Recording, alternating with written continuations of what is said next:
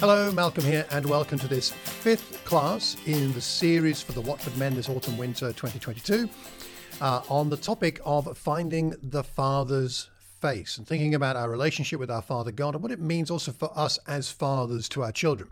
We've been coming to examine from the Lord's Prayer in particular the way in which Jesus perceived his Father God and what he wanted us to know about Father God through his prayer. The Lord's Prayer teaches about prayer, but it also teaches us how to relate to God as Father and indeed what he's like, what, he, what is important to him.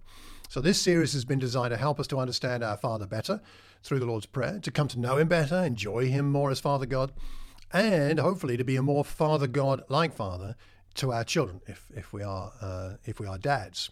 And also we hope to be able to represent our Father God more accurately to the world around us, and thus to make him more more attractive for people to get to know. One would hope and pray for.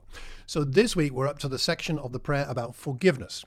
Jesus said we should pray that uh, God would forgive our debts. Our Father God would forgive our debts as we also have forgiven our debtors.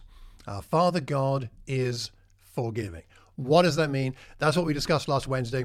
So I want to bring you the outline of my notes that I prepared for the discussion, but also some of the feedback from the discussion that we had with the men, which was actually, I think, so far possibly the most profound and helpful to me of all the discussions we've had so far.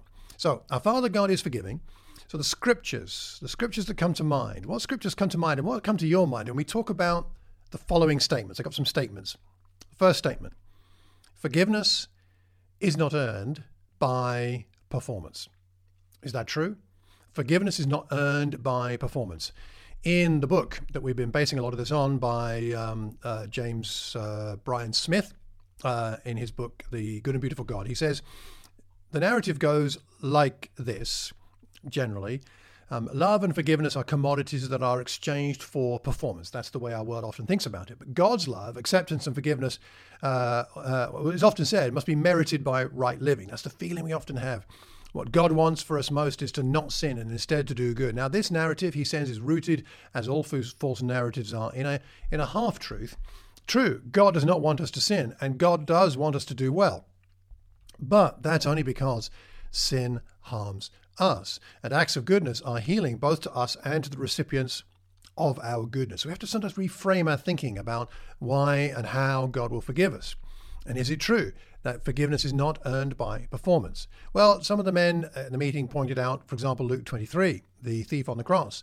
Jesus said in verse 42 uh, to the man, the man said, Remember me when you come into your kingdom. And Jesus answered him, Truly I tell you, today you will be with me in paradise. That chap was not able to do any performance to to uh, to, to uh, not only ask for forgiveness, but for God, for Jesus to offer it to him.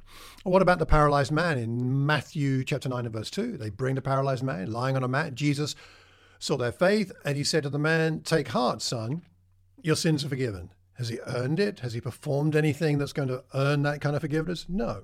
Okay. Second statement. What do you think about this? God enjoys forgiving.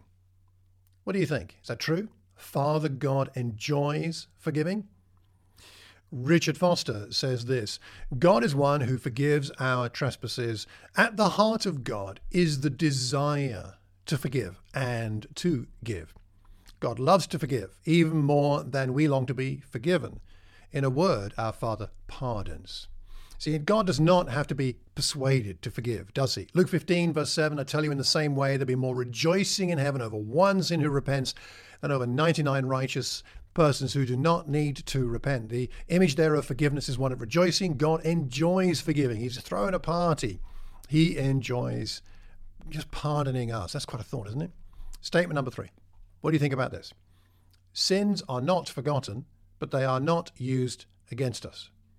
Sins aren't forgotten, but they're not used uh, against us. Now, one of the men pointed out Isaiah 43:25, where God says, "I am He who blots out your transgressions for my own sake and remembers your sins no more." So that's saying He doesn't remember our sins, but I'm contending that perhaps He does. Was there a contradiction? Am I arguing with Isaiah and, and the Scripture? Well, no, I don't think so, because I think these are different contexts and carry different meanings. God doesn't remember our sins in the same sense that even if He did, and I think He does because I don't know that God can actually forget anything. He is God. But I think what's being tried to convey here is that our sins are never held against us. When God's forgiven our sins, They're not still there waiting to to, co- to, to come out of the woodwork and, and, and hit us again with some kind of punishment. No, our sins are dealt with as far as the east is from the west, as it says elsewhere. God doesn't use our sins against us, even though He knows them. It's like we forgive our kids. We need to, when we forgive our kids, not bring up their past mistakes. Well, I'll forgive you this time, but then there was that time two years ago, and that time five years ago, and then that time. That's not helpful for anybody. We also need to learn how to forgive ourselves in that sense of not holding our past sins against us if God does not hold them against us. Allow yourself to be forgiven. Uh, Isaiah 43, and put that together with some of the scriptures and see what you think. Statement number four Forgiveness is not in short supply. Forgiveness is not in short supply. Do you believe that? Do you think that's right?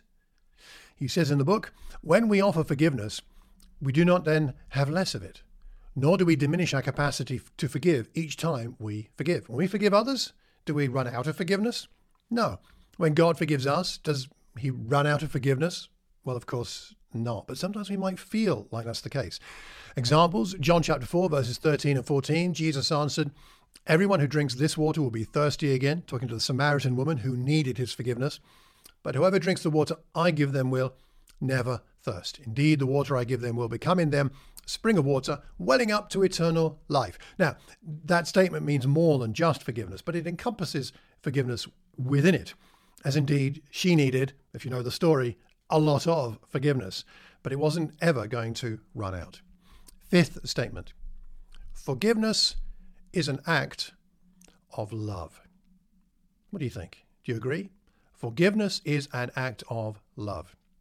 See, God not only forgives sinners, but he loves them.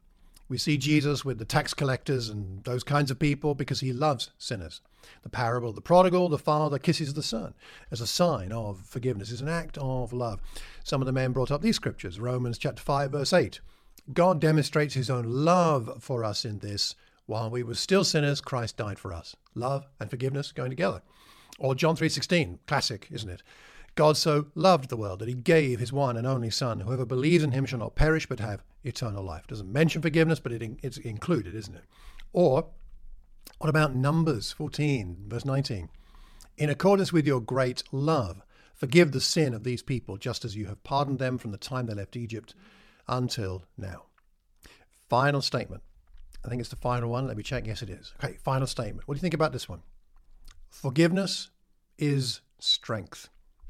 Forgiveness is strength. In the book, uh, Smith says, Forgiving someone makes us appear weak and vulnerable, but it actually reveals strength and power. When victims forgive, they become victors, not over others, but for others. Our weakness prevents us from being able to forgive. It, we need strength. Our fear keeps us from surrender and sacrifice, but people in whom Christ dwells learn to live and to give as Jesus did.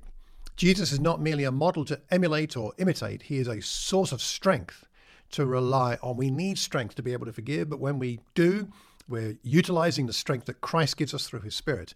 Uh, as Philippians 4, verse 13 says, we can do all things through Christ who strengthens us to do those things. What things? The Christ like things, as in forgiving others as we have been forgiven.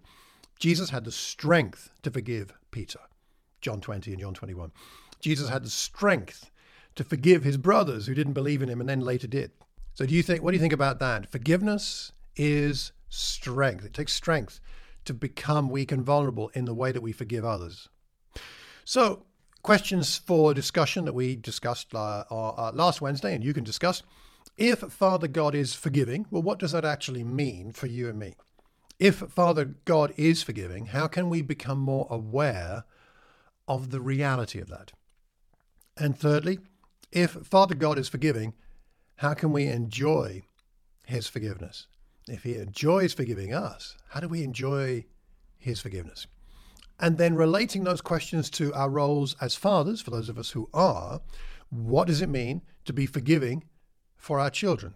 What does that look like? What does it mean? How can we help our children, secondly, to be more aware of our forgiveness, more aware, aware of when they're being forgiven, but also more aware of our desire to forgive? And thirdly, what can we do so that our children enjoy our forgiveness? They are grateful for that more than perhaps they are fearful of our judgment. Well, that's our fifth class. The sixth class is this coming Wednesday, so come and join us if you like. It'll be 7.30 at the West Watford Free Church uh, church building uh, on Tolpits Lane in Watford. You're, everybody's welcome. Our sixth and final class will be on Father God is our protector. Lead us not into temptation, deliver us from the evil one. We'll be discussing that on Wednesday, and I'll make a recording afterwards to bring you the fruits of that discussion. Hope you found that useful or, or at least interesting, and let me know what you think about it. You can drop a note wherever you hear or see this recording and leave that comment publicly because we then we can learn from each other, and we learn best when we're learning in community. If you want to have uh, know anybody anything else about any more details about our meetings, then drop me an email, malcolm at malcolmcox.org. If you haven't already done so, hit the subscribe button, notification button, and uh, and you'll, uh, you'll get to know about the next recording when it goes up. And if you'd like a free copy of my book on spiritual disciplines, then sign up for my newsletter at the website. Hope you found this helpful. Our Father God is incredible. Getting to know Him, seeking His face, is maybe the most important thing we can ever do. Take care, and God bless.